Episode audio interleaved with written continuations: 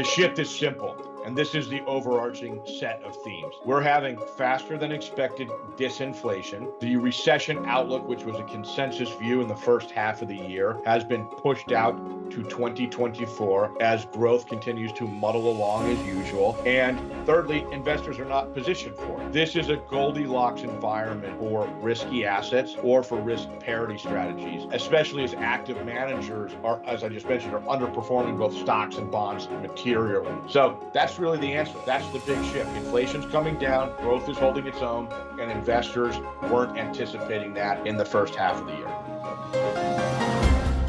You're listening to IBKR Podcasts. Find more conversations at IBKRPodcasts.com. Please remember any trading discussions are for information purposes only and are not intended to portray recommendations. Please listen to further disclosures at the end of today's episode. Now, welcome to our show. Hello, everybody. Welcome to today's episode of another IBKR podcast. My name is Andrew Wilkinson. I'm your host today, and I am joined by Rareview Capital's Chief Investment Officer, Neil Azous. Welcome, Neil. How are you?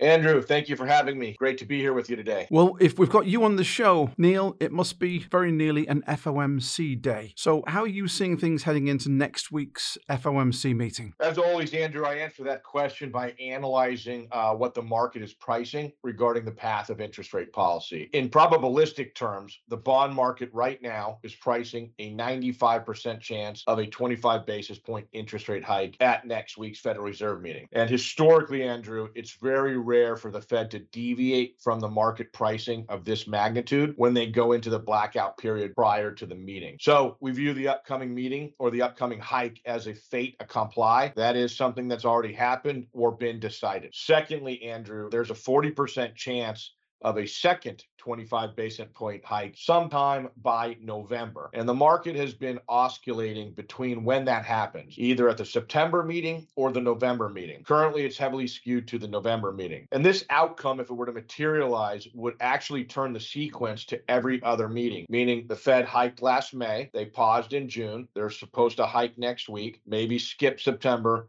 and then go back to hiking in November. That's a sequence of every other meeting. After that, Andrew, the market's just pricing the first interest rate cut sometime between March and June of 2024. And it's important to note that this is the farthest that first cut has been pushed back in the entire cycle. So, in simple terms, the market's just saying, quote unquote, higher for longer. And the new acronym everyone is using is H4L higher for longer. Is this a perfect summer so far? Can you picture the horizon from where you're sitting? Up front, Andrew, the short answer is yes. And uh, let me explain why. So summer starts, I think, on June 21st, and today is July 20th. So we'll call that a full month to be fair. And during that period, the S&P 500 is up about four and a half percent, and the bond market, as measured by the aggregate index, is down about 40 basis points. So if you back that into the traditional 60-40 stock bond portfolio, portfolio, the traditional mix is up about 3.1% in a full month, I think. If you annualize that, the industry's dominant portfolio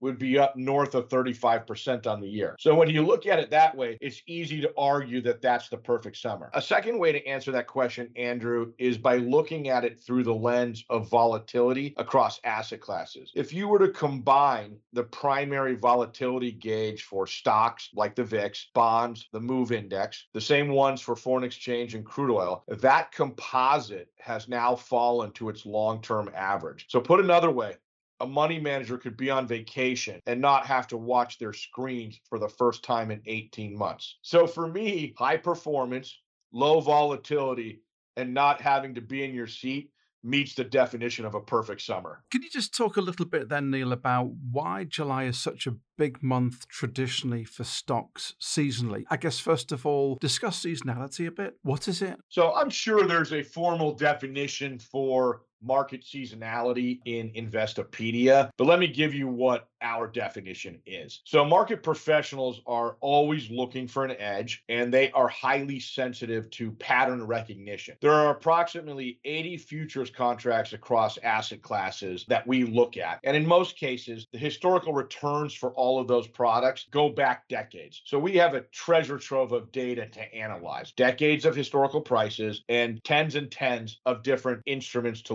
analyze. We can compare the historical returns in the upcoming month or period to the historical returns in all other months or similar periods back to that given contract's inception, right? And then we can calculate, quote unquote, a hit ratio, which examines how many times returns in the upcoming month have been higher than the average return in all other months. So now there are those always looking for the reason why these patterns exist? And the answer, honestly, in my experience, is that they're typically idiosyncratic to that particular asset class or product. So, for example, crude oil tends to perform better during the driving season, i.e., the summer, when they're coming out of that shoulder season. Makes sense you know we have to use more gasoline and so we need to refine more crude oil etc uh, central banks tend to buy more gold in the second half of the year than in the first half of the year. So the pattern of owning gold from september to december is much more powerful than in the first six months of the year. Japan is another great example. For reasons unknown to me they have always repatriated assets or their currency into the end of their fiscal year in march so the dollar yen tends to be weaker or a stronger yen specifically. In the case to answer your question regarding US stocks, July's positive performance to me is associated with a new half year where investors, I guess, have to address their scorecard. And a wall of money comes into the equity market quickly because most active managers tend to underperform their benchmark and they need to play catch up before it gets too late in the year. So, again, there are these patterns. You're able to recognize them. You have a lot of this historical data. And in stocks, sometimes an easy explanation is best. And in our experience, it's somebody saying, oh man, the stock market's up 17% to end June, and I'm only up 6%.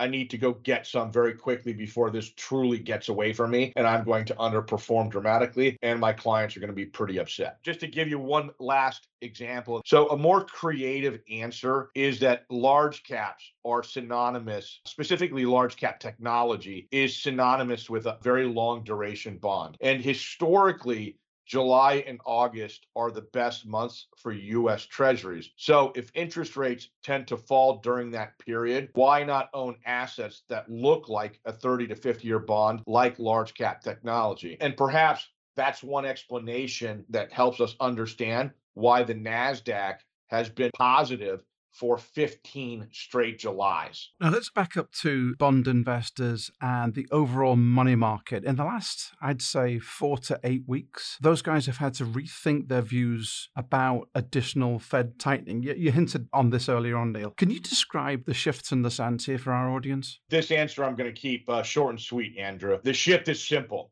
And this is the overarching set of themes. We're having faster than expected disinflation. The recession outlook, which was a consensus view in the first half of the year, has been pushed out to 2024 as growth continues to muddle along as usual. And Thirdly, investors are not positioned for it. This is a Goldilocks environment for risky assets or for risk parity strategies, especially as active managers are, as I just mentioned, are underperforming both stocks and bonds materially. So that's really the answer. That's the big shift. Inflation's coming down, growth is holding its own, and investors weren't anticipating that in the first half of the year. Finally, Neil, you speak to a lot of portfolio managers. What do you hear from them, especially as we're closing in on that peak for higher interest rates? And as regards positioning further out along the yield curve? Our top uh, conversation, Andrew, with financial advisors over the last, I would call it four to eight weeks, and this is an overwhelming theme in our client meetings. It's regarding fixed income and it's whether to extend quote unquote duration. Put another way, everyone is asking if they should increase the maturity of their US Treasury portfolio from, say, a zero to two year maturity to somewhere between five and 10 years now because the end of the Fed Fed hiking cycle is near. And here's why they're asking that, Andrew. Many investors, if not most investors, sold their fixed income exposure and rotated that money into short term instruments such as US Treasury bills or government money market fund. And anecdotally, you know, based on these conversations recently that we've had, we would describe it this way regarding the investor positioning. They own their typical 60% of equities, they may be 10% in fixed income, and they're dramatically still overweight cash at 30%. With interest rates likely to fall over the next 12 to 24 months, this quote unquote reinvestment risk of those short term instruments that are going to mature in fixed income is extremely high. If you were drawing up a retirement plan, Andrew, for a client, if a T bill yield drops from its current level of call it five and a quarter percent back down to three percent or maybe even two percent, will that client still be able to meet their retirement goals? And what if it were to drop to zero? Now, just to be clear, these are not explicit calls. It's more about the risk of these outcomes or going through the scenario analysis if the extremes were to happen. So, if the answer is no to those questions, then you need to begin lengthening the fixed income duration of that client account to a normal weighting. That's not very hard to do. Your T bill matures, you take that money instead of buying another one year T bill or six month T bill, you buy a four year piece of paper or a six year piece of paper or some version of that. Secondly, I would just say, Andrew, the second, I guess, big conversation we're having with other portfolio managers uh, in all various capacities, right? This isn't always about matching somebody's assets to their liabilities, like I just described a minute ago in terms of that reinvestment risk there are plenty of folks out there that want to be opportunistic and are looking for the next best investment expression, whether it be in equities or in fixed income. In the case of fixed income, it's overwhelming to us in our conversation that everyone wants to know how to take advantage of the yield curve shifting from the deepest inversion in history to a much more steeper slope over the next six to 18 months. And how do they capture that? How do they take advantage of that? What instruments do they need to buy? What money management should they be investing in? And that is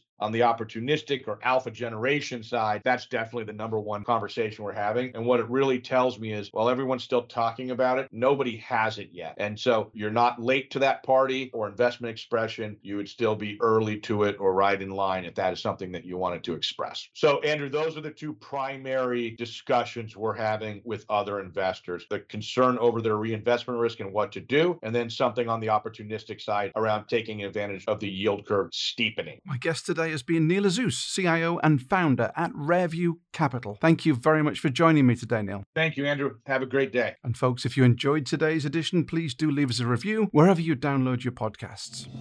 Thanks for listening to IBKR Podcasts. As always, we have more episodes at ibkrpodcasts.com.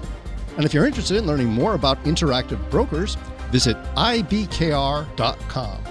We offer more trading education material, such as webinars at ibkrwebinars.com, financial and economic commentary at tradersinsight.news, market related courses at tradersacademy.online, and quant related articles at ibkrquant.com. The analysis in this material is provided for information only and is not and should not be construed as an offer to sell or the solicitation of an offer to buy any security. To the extent that this material discusses general market activity, industry or sector trends, or other broad based economic or political conditions, it should not be construed as research or investment advice. To the extent that it includes references to specific securities, commodities, currencies, or other instruments, those references do not constitute a recommendation by IBKR to buy, sell, or hold such investments. The material does not and is not intended to take into account the particular financial conditions, investment objectives, or requirements of individual customers Before acting on this material, you should consider whether it is suitable for your particular circumstances and, as necessary, seek professional advice.